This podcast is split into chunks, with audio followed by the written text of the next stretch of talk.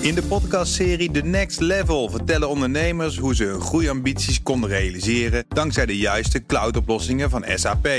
Wat waren de uitdagingen, de oplossingen en hoe ging de uiteindelijke implementatie? Benieuwd naar hun verhalen en hoe zij met behulp van SAP ook hun toekomstige ambities kunnen behalen? Luister de podcast The Next Level via de BNR-app of je favoriete podcast-app. Tech Update. Jo van Buurik, goedemorgen. Bas van Werven en Nina. Hallo. Nou, we gaan zo naar de schaal van hebben. En daarvoor ik zeg ik altijd, er moet een snoertje aan zitten. Je kan het ook overdrijven. Een beetje wel, hè? Maar goed. We gaan zo vertellen wat dit is. Maar eerst Ja. wat technieuws, want AI-sensatie ChatGPT komt weer met nieuwe mogelijkheden om de chatbot aan te passen. Ja, belangrijke kritiek willen ze te harte nemen. En dat Ja. gaat vooral om bias, dus stellingname van de AI. Een van de grootste zorgpunten. E- eh, OpenAI, het bedrijf daarachter, dat vooral gefinancierd wordt door Microsoft trouwens, heeft dat bekendgemaakt in een blogpost. Dat AI output moet kunnen genereren waar bepaalde mensen het nogal mee oneens zijn. Inclusief wij zelf, zegt hij.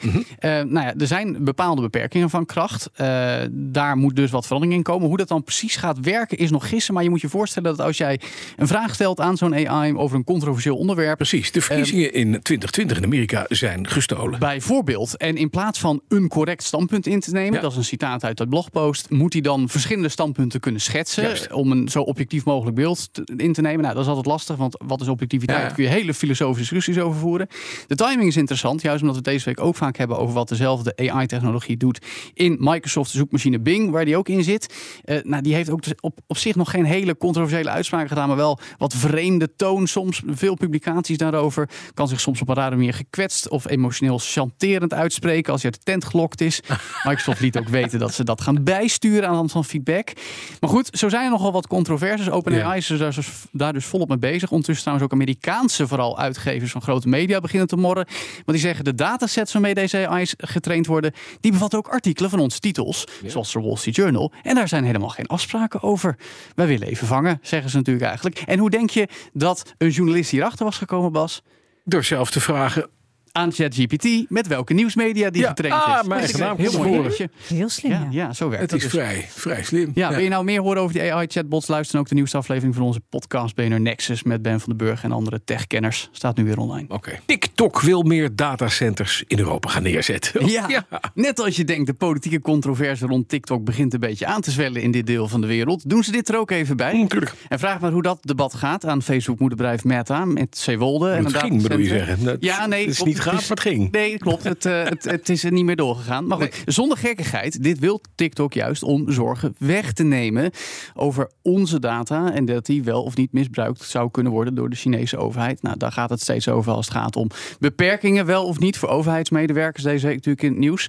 Eh, maar goed, door data lokaal te verwerken en op te slaan, hoopt TikTok of moederbedrijf ByteDance eigenlijk die zorgen te mitigeren.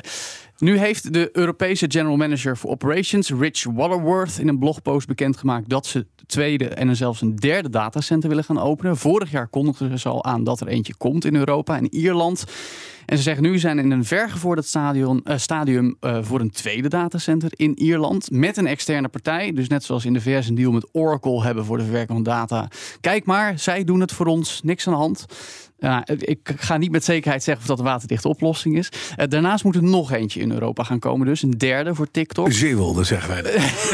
Ja. Ik ben benieuwd of Nederland al een eh, kaartje in de hoed heeft gedaan. Maar geloof jij erin dat dit een, een, een serieuze geste is en dat het dus veilig zou kunnen? Nou, een geste is het sowieso. Ik, ik, ik kan niet, absoluut niet met zekerheid zeggen of dit een oplossing is. Dat, daar moet je security specialisten voor hebben. Eh, het is een interessant gesprek sowieso. Eh, en vooral ook omdat de data van 125 miljoen Europese TikTok-gebruikers op het spel staat. Dat is namelijk wat we nu ook weten.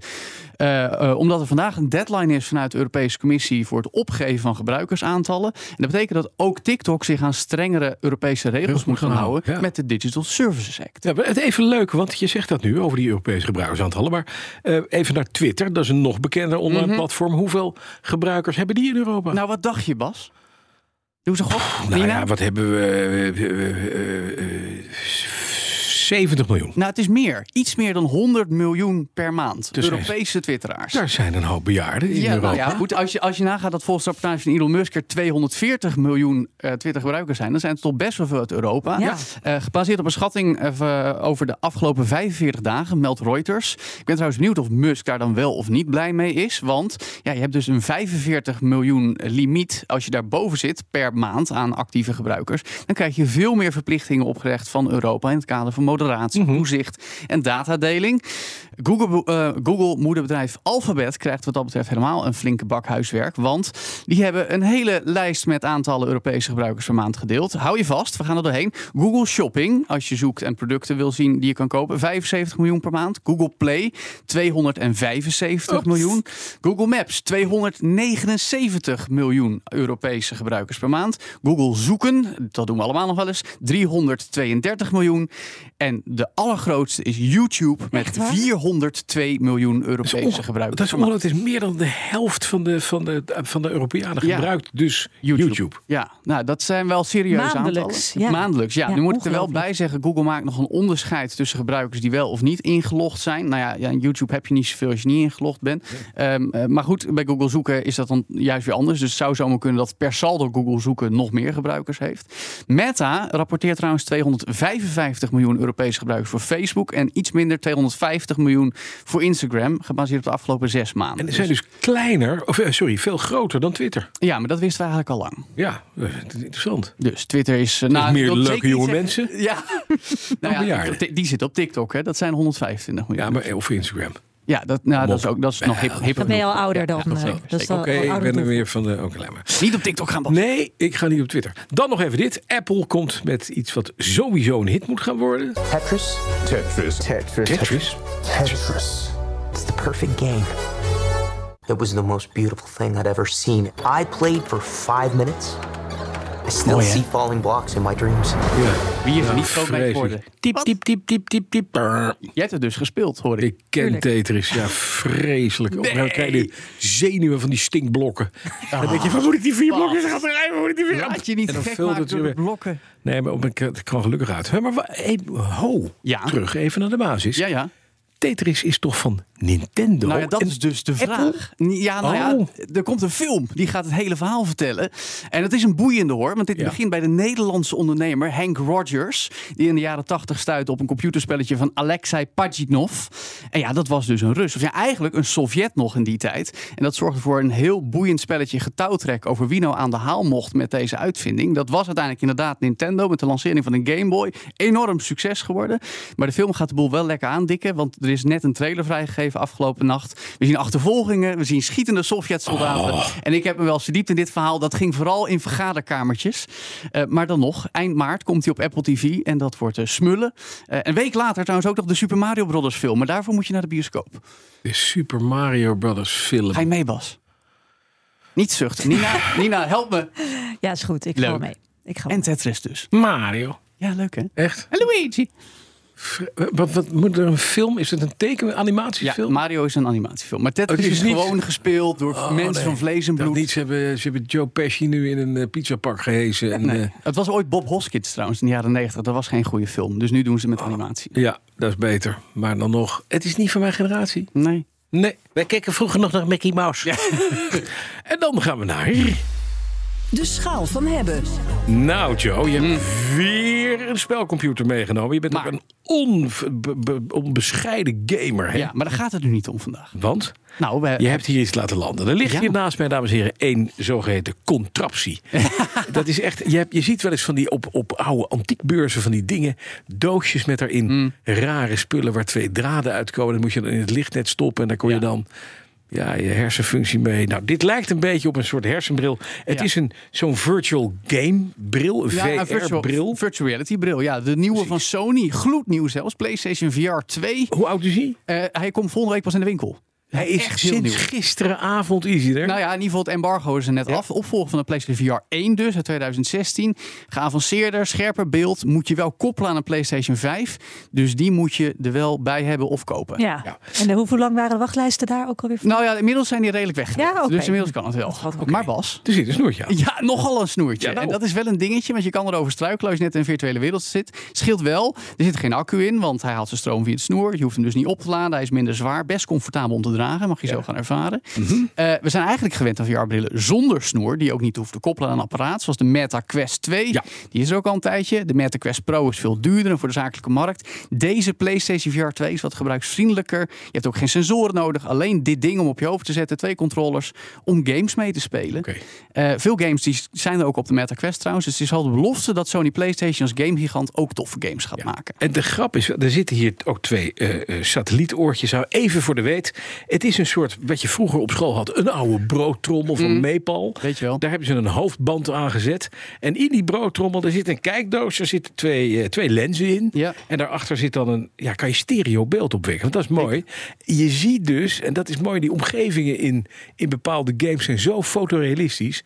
Dat je ook, kan ik mij voorstellen, straks kan zeggen. Doe mij even naar Thailand. Nou met ja. geluid en beeld. Zullen we dat eventjes doen? We hebben nog net Ja, eventjes korte tijd. Dit is een spin-off van de game Horizon, die in Amsterdam gemaakt wordt bij Guerrilla Games. Dit is Call of the Mountain. En dan moet jij maar vertellen wat je ons gaat zien. Ik ga even helpen. Vertel vooral. Ja, jij moet even, even, even helpen hoor, Joe. Want ik zit nu in een soort minuutje. En ik heb nu het hele ding op. Ik hoop niet dat iemand mij ziet nu. Hé, hey, we zitten aan boord van een bootje. En ik zie een meneer voor mij staan Ja, je zit in een soort. Japans pak. Maar om me heen, en mevrouw daar, dat is niet belangrijk. Een hele mooie waterval. Ik zie vogeltjes. Ja. Je zit in een kano. Ik zit in een kano. in een hele natuurrijke omgeving. Wat prachtig. Maar alleen de mensen zijn onecht. Maar de natuur is, eh, Ja. is fantastisch. Ja, nou ja, je kan het zo een beetje ervaren. Oh, en bergen zie ik daar, sneeuw, besneeuwde toppen. Mooi hè? Oeh, dat, wat loopt daar zitten? Er lopen een soort dino's. Ja, het zijn, het zijn robotdino's. Oh, het zijn robotdino's. Daar staan de Horizon Games van Guerrilla onbekend. Oh. En dan moet je even goed luisteren, want volgens mij zo meteen over je rechterschouder komt er even iets langs. We will make it back to Don's grasp Je bent alive. trouwens gevangen Talking about en a je wordt meegenomen in die kano naar het vijandige kamp. Ja? You take your chances with us. Ik or- kijk hier even. Stormbird. Oh, daar komt hij. Oh, wat dan? Oh, jeetjes. Er komt een heel groot beest. Ja, een vliegende Oh, robotdino. Grabbelt. Ja. Hoe Nou, ziet dat eruit, Bas?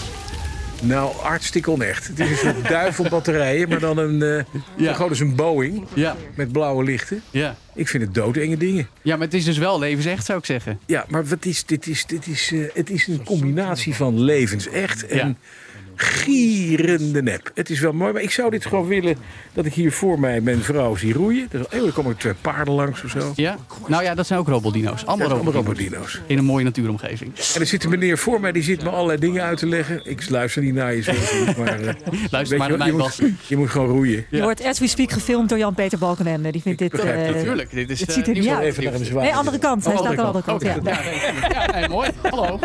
Ja, die vindt dat ook mooi. Nee, maar goed, ik kan me ook Oh, voorstellen, is Wat komt nu? Er komt er een ding voorbij. Ja, nog meer robotdino's. Oh, maar dat is echt een, ja, nu moet je wel remmen, schat, met je Ja. bootje. Ja. Jongens, dit gaat allemaal van de tijd gaat van niet Jan-Peter af. Nee, ja, Dus goed, we houden het kort, Bas. Dit is een ervaring op zich. Je kan ook natuurlijk in je Aston Martin zitten van James Bond, waar je een tijdje geleden nog naar verwees. Daar Oh, ja. komen ook updates voor een racespel, Gran Turismo 7. Ja, het is een tof ding, maar het is vooral de belofte dat er meer van dit soort games komen. En als dat ook gebeurt, als Sony PlayStation nog meer van dit soort unieke ervaringen gaat maken, dan is hij echt de moeite waard. Ja. En dan zeg ik, Prima om te hebben. ja, maar wacht even. Weet je wat ik wel wil weten? Wat kost dit moois? 599 euro. 599 En dan heb je die PlayStation van 550 er ook nog bij nodig. Ik kan je vertellen, we gaan twee weken met vakantie naar Frankrijk. Mhm. In een kanootje, op zo'n soort rivier. Voor 300 piek met eten. Ja, is veel goedkoper. zonder robotdino's. en veel echter zonder ook. robotdino's, ja, Ja. dat dan weer wel. Eh, ik, vind het, ik vond het een mooie ervaring. Het ziet er inderdaad het ziet dingetje, er goed uit. Maar Ja. ik kan me voorstellen dat je in een leunstoel lekker achterover ligt te ontspannen. En dan zegt van nou, doet u mij maar even een rondje Thailand. Leuk. Ja, nou ja, dat kan Zonder robotdino's, maar nu kan veel het ook- beter. Ja, dat is waar. Ja, nu kan het ook als je PlayStation hebt. We zijn eruit. Dankjewel. Joe van Buurik. De BNR Tech Update wordt mede mogelijk gemaakt door Lenklen. Lenklen. Betrokken expertise, gedreven resultaat. In de podcastserie The Next Level vertellen ondernemers hoe ze hun groeiambities konden realiseren dankzij de juiste cloudoplossingen van SAP. Wat waren de uitdagingen, de oplossingen en hoe ging de uiteindelijke implementatie? Benieuwd naar hun verhalen en hoe zij met behulp van SAP ook hun toekomstige ambities kunnen behalen? Luister de podcast The Next Level via de BNR-app of je favoriete podcast-app.